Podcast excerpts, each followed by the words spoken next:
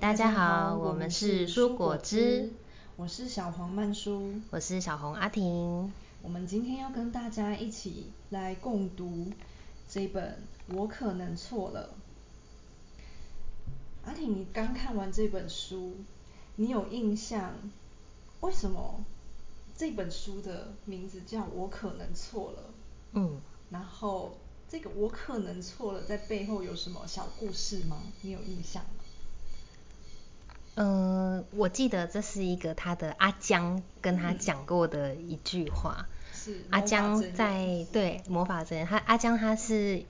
在泰国的一个老师的称呼，嗯所以所有的他们的老师都会叫阿江什么什么。对，然后他就说，嗯，如果今天当你觉得你快要跟别人起冲突，快要吵起来，快要打起来的时候，你就使用这个魔法真言，嗯在心里面默念三次。我可能错了。对我可能我错可能了错了，对我可能错了，嗯。然嗯后我跟阿婷一起阅读这本书的契机，其实就是呃最近短时间里面，很常在 FB 还有很多的媒体广告里面会看到这本书的名字。我其实很多次都是去书店，然后看这本书翻了一下，然后就放回去，嗯然后嗯嗯开了这本书又看了一下，哎，又放回去，嗯就这样错过了好几次。对直到有一次，我们的一位很好的客人也是变朋友，嗯好，那这位客人叫 a l i 嗯 a l i 跟我们分享就是珍宝仪的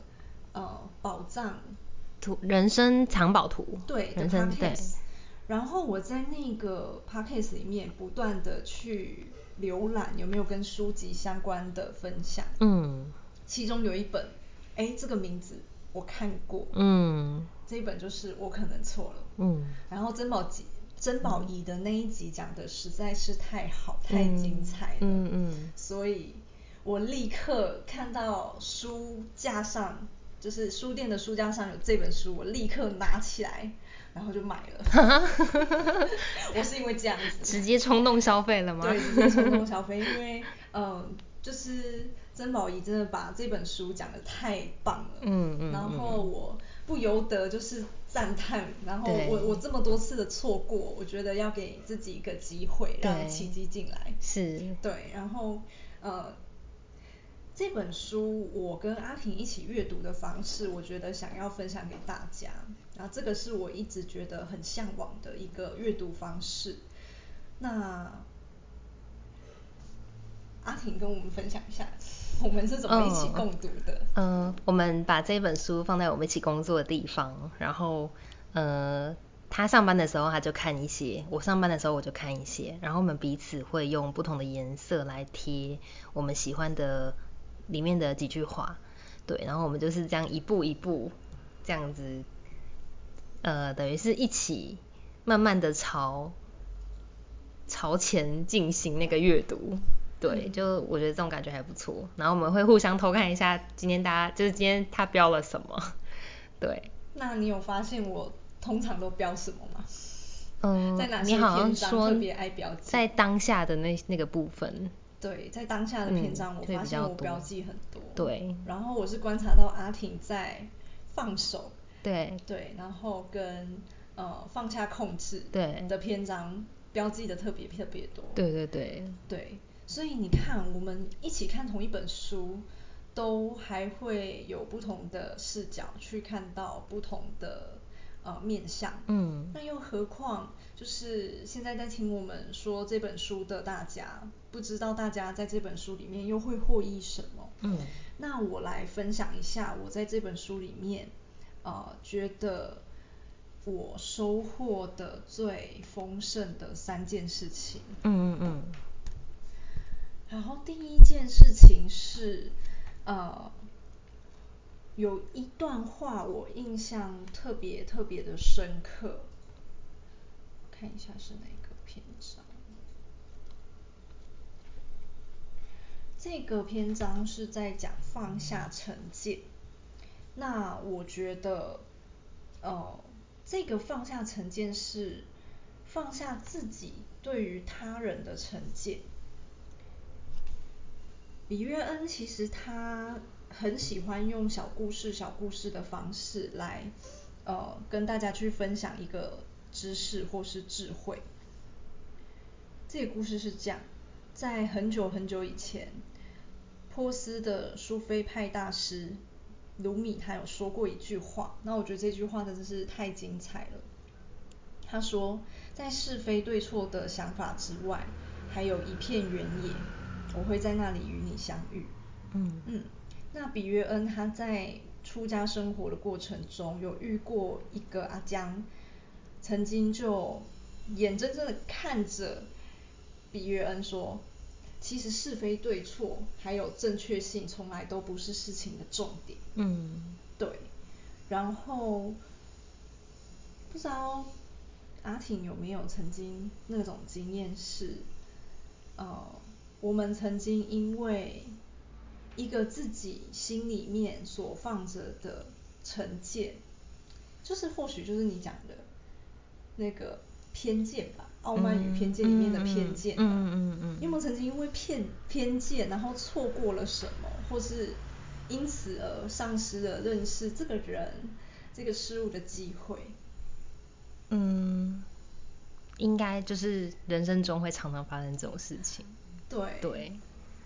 然后我嗯分享我最近、呃遇过我自己因为成见嗯或是我嗯个人的解读而而产生的，嗯，不能说错误，可是就是嗯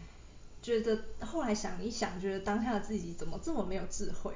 嗯前一阵子我跟 Peter 就是我先生，然后还有呃我们一一家子的小朋友一起出去玩，嗯那这一台车上面有四个角色，一个是我的亲妹妹，一个是 Peter 的妹妹，一个是 Peter 我先生，还有我，我们四个人一起去彰化玩。嗯然后它是一个周末，嗯所以就是呃，我们开着车，然后到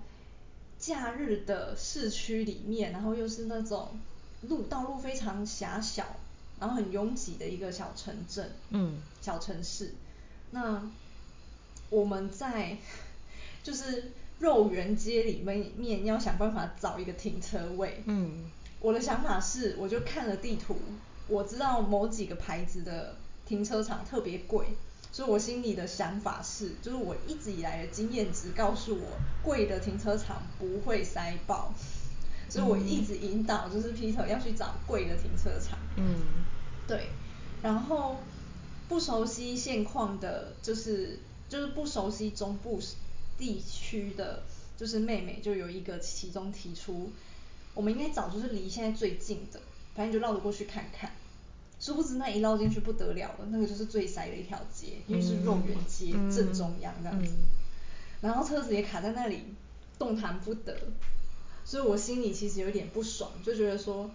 啊，就照我说的做就好了啊，为什么不嗯这么做？嗯就是、嗯会对，然后我就有自己的先先入为主的观念对，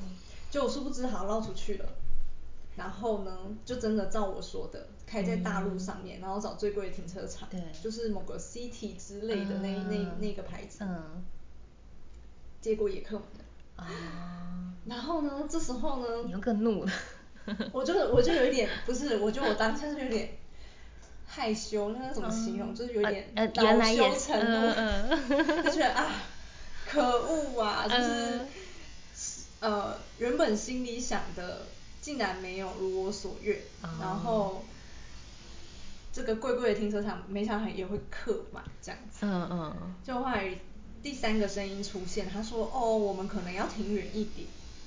就是不能找肉圆附近的，然后也不能嗯只看价格，我们可能要找远一点，走远一点的路嗯才可能停得到位置。”嗯所以他就以过往他的经验值，就是曾经来彰化旅行的经验值，大概说了一个方向是什么位置有可能会有特停车位。对，然后我就是就着就是大家去陈述停车位应该怎么找， 然后就意识到哦，原来每个人对于一个很小的事情，可能看法跟观点不同，嗯也跟我们过往人生经验有关，嗯对不对？所以，我当下可能放了太多自己的主见， 嗯，然后事情也没有照我心里预期的想法走，对，对，因为就是贵的停车场，没想到也很抢手，嗯嗯 这是我意想不到的，嗯对，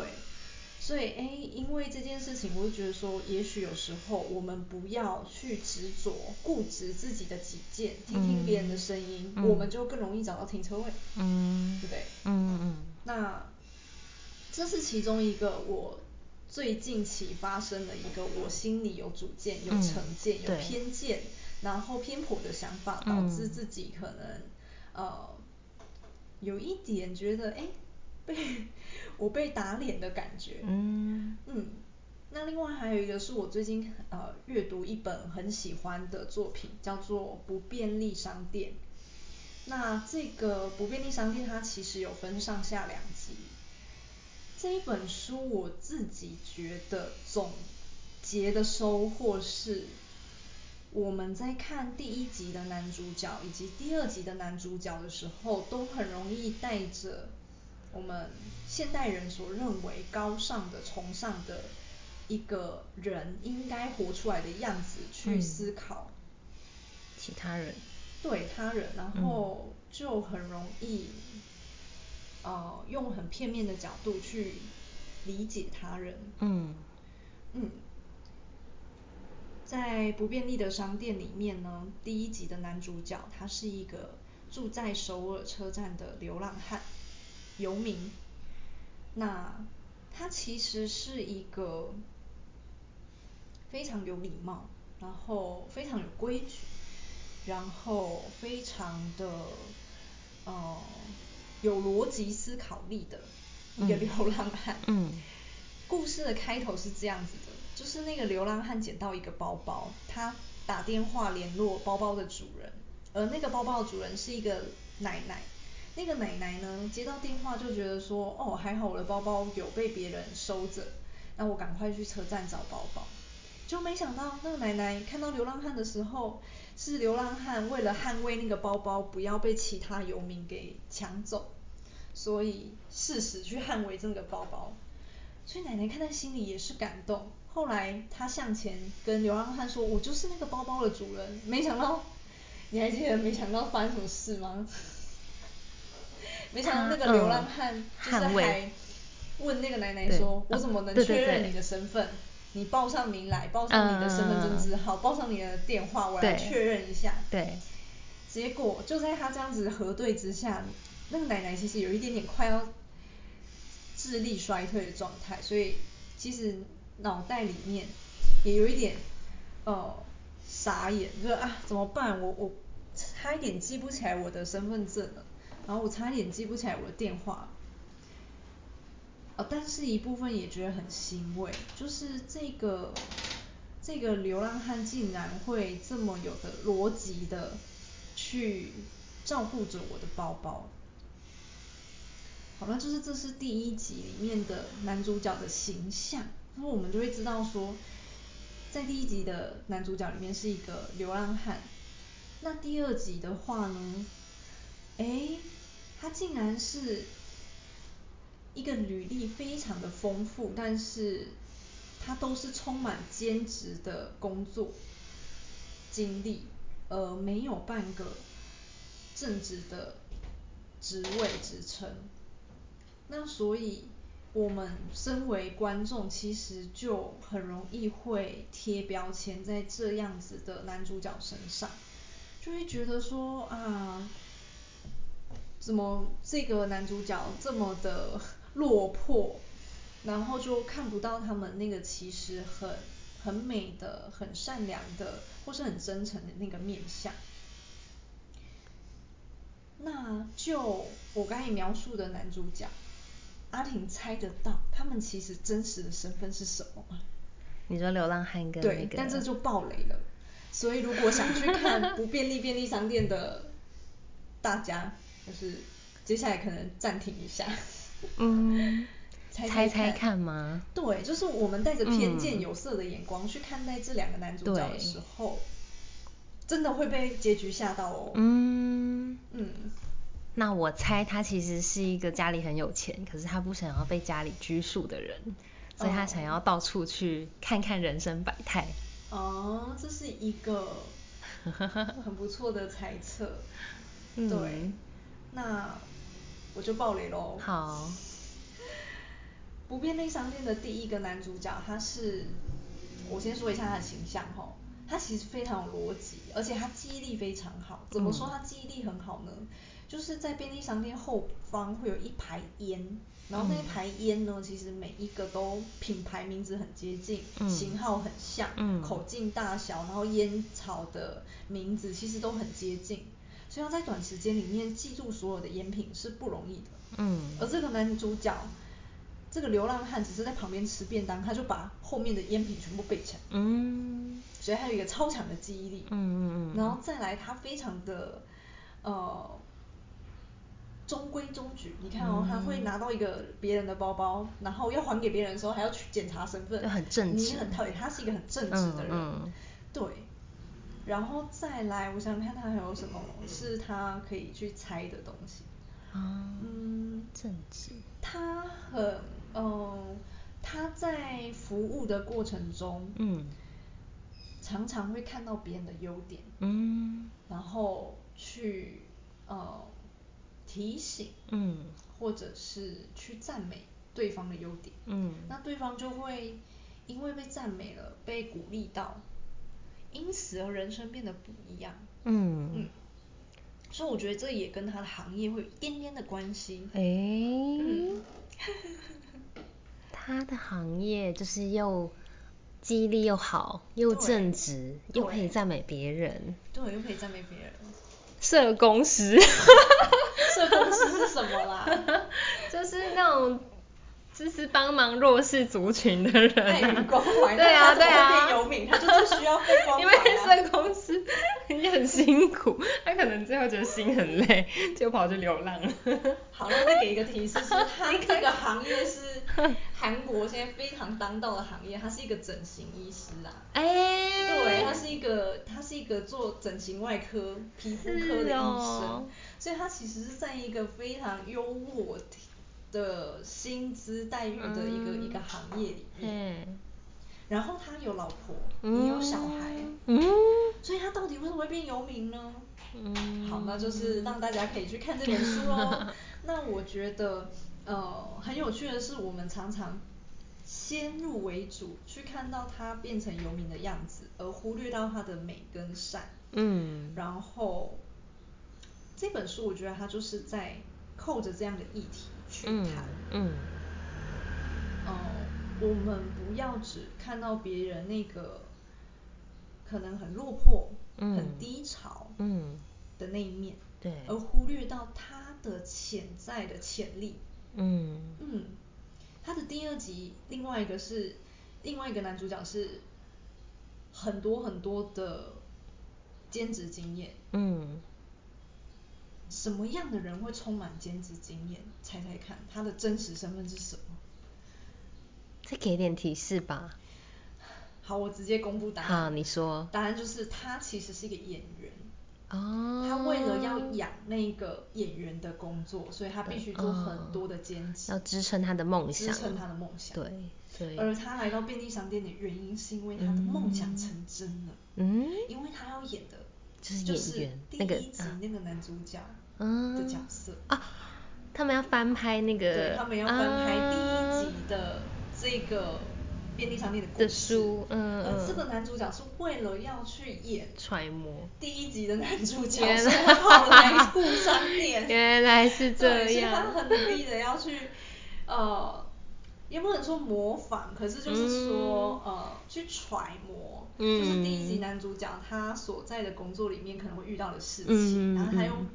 很像的方式去引导大家在在人生中安放自己。嗯对，哦，所以我觉得就是这样。当我们放下对他人的成见的时候，嗯我们可以用更呃圆融的角度去看到不一样的这个人真实的状态。嗯当我们可以在他人面前或是在自己面前活出自我的时候，嗯嗯它是一个很精彩的状态。嗯，对，对，对，就是放下成见。好，然后第二个想跟大家分享的区块是圆满。圆满，我认为是我们放下他人对自己成见的感受。嗯嗯，这个在比约恩的书里面，呃，我觉得有一个区块特别的印象深刻是，他已经身为这个森林真人，嗯七八年之后，嗯，他已经可以徒步的修行，嗯然后有一次的徒步修行经验是在泰国，嗯那次他在泰国的时候很可爱，是他走着走着就发现有一些路边的居民、嗯那种大叔或者是阿公阿嬷会跑来问他一些问题，嗯，什么问题？他会问说：“比约恩，哎，你现在几岁啊？你的身高多少啊？啊，你家里有几个兄弟姐妹啊？”几 岁啊？然后想说，嗯，这些人这么关心我啊，然后他问的都是跟数字有关的问题，嗯然后又遇到一个阿公，阿公还用敬语跟他说：“哎，比约恩，您好，您好，嗯最近有做梦吗？你梦里面有没有数字？”然后比约恩就觉得很奇怪呢，为什么今天一堆人都问他跟数字有关的议题要？报名牌 啊。 然后后来他思考了一下说，哦，原来在泰国有这个想法是嗯僧人他们可以跟神灵连接，嗯跟宇宙万物连接，嗯所以对于这个数字嗯特别的敏锐。嗯那这些数字一定有什么意义在？嗯嗯嗯所以他们都希望这比约恩的梦啊，或者是身边的一些数字啊，可以为他们带来巨大的财 富， 把它当财富密码。财富密 码对。对，所以在那一次的行走经验里面，我想他得到了一个至高无上被尊敬的感嗯受。，对就是哎、我我的兄弟姐妹姐姐妹几个都可以变成别人的名牌耶。对，因为在泰国是很尊崇佛教的。嗯，然后对于僧人的身份是非常给予尊敬的。嗯嗯那另外一次是他徒步走在英国嗯的乡间道路上面嗯，那它是一个在可能天主教的文化或是耶稣文化比较盛行的国家。嗯所以当他看到比约恩一行人在化缘的时候，嗯有一个大叔就对着他们咆哮说：“你们这些乞丐，滚回去工作啦！”嗯就是用很尖锐，然后充满批评的字眼，嗯很污蔑的嗯去、呃对着比约恩一行人大吼。嗯但是那个瞬间，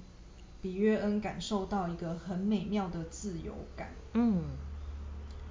他觉得他感受到他内心的变化，嗯，但是可以平静的对自己说：“哦，我无所谓。”嗯嗯，他觉得那一刻真是太畅快了。嗯嗯，那这个就让我想到我们之前有一位客人，就是跟我们聊到他的圆满。嗯阿婷，那是你跟客人的对话，你还记得吗？哦。嗯，就是那位客人他很特别，他是我觉得他是一个让自己重活出重生的一位客人。她原本是一个乌云遍布的小女孩，然后后来她算是去国外追求她的灵性之旅吧。嗯对，然后整个人生有非常大的转变。然后他曾经在我们的对话当中提到，他觉得他跟他的父母已经圆满了。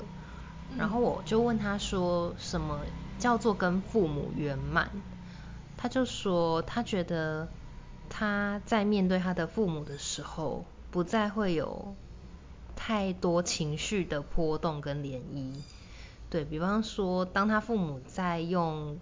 呃以关关心之名的方式想要控制他的行为的时候，他不不再有那么大的反弹跟怒气了。嗯对，他会去看到他们背后的那个善意。嗯，对，对，这个是他跟我说，他觉得他跟他父母圆满的方式，就他心里面是平静的，不会再有太多风暴了。嗯，嗯就是是我在不管是比约恩的故事里面，嗯嗯跟这个客人跟我们分享的人生经验里面，嗯我觉得我收获最多的是圆满这件事情，嗯我觉得是放下我们的成见，对然后放下比较，嗯放下偏见，嗯然后放下批判，嗯带着什么都没有一定要怎么样发生，嗯嗯没有应该嗯之后，我们可以达到一个心理很圆融的状态。嗯嗯，很希望我自己也可以用这个角度来看世界哦，嗯勉励自己。对，然后第三个是我很喜欢比约恩的其中一个故事，是他经历了十几年的森林僧人生生活之后，嗯他决定还俗。嗯嗯他还俗的时候很可爱，是他曾经去上一个节目，然后那个节目的记者是曾经有跟他访谈过的记者，嗯然后在那次的呃采访受邀约的过程，记者就问他还俗的第一件事，比约恩你最想做什么？嗯，谈恋爱， 结果当了十七年的生人，对最想做的事是谈恋爱。对，因为都跟一群男生窝在一起， 然后那时候我看到这一段的时候，就觉得对嘛，这才是人嘛。对， 哪有什么什么修行，还有什么戒欲，那些都是假的。然后就觉得比约翰太真实 了，对，值得嘉许。对，啊，然后后来就是因为这次的访谈，嗯上了节目，嗯，就真的真人给他启示对， 真有有启示一个他人生中的挚爱，嗯嗯所以不要拒绝所有的邀访，你不知道你会遇到什么，嗯 然后他当他决定跟他的挚爱伊丽莎白结婚的时候，嗯他送给伊丽莎白一一枚戒指，嗯他这个戒指上面呢刻了一段话，嗯这个话我觉得真是太有智慧了，嗯我觉得它受用于所有即将步入婚姻或是已经在婚姻里面的人，嗯或是说我们在工作职场上也，我觉得都应该带着这个戒指。嗯这个戒指呢是来自一个故事，嗯李约恩有一次啊，就听到这个故事是来自他的阿江，嗯他说在中东波斯王国，呃的国王呢，他非常有智慧去治理他的国家。那因为很受人民爱戴，所以哦、呃许多人都很好奇国王他治理国家的信仰信念是什么，是什么引导你，呃，让这个国家繁荣旺盛，然后所有人都喜欢你。国王就脱下他的戒指，也没有说什么，嗯就说我所有的智慧都在这枚戒指上面。嗯阿婷，你还记得那个戒指上写什么吗？它上面写这也会过去，对，我觉得这真的是太有智慧了。我觉得智慧不是很巨大，或是嗯对很很虚无，很对，呃，要用很多很很多的难形容词来去嗯描述的东西。对然后就是一句话，对，大道至简，对嗯，这也会过去的。对，任何事都会过去，对，所以嗯不管你遇到的好消息，嗯还是坏消息，嗯它都不会留在你身边太久。嗯，对，对。那么，所以当我们有时候吵架到快要拔戒指的时候，看一下那句话 ，这些都会过去的 对，或许我们就 就真的过去了。嗯，就让它过去，对，嗯我就觉得啊，这个话真的是太棒了，嗯这本书嗯真的有太多层面可以跟大家分享。嗯那让我们下一集再见，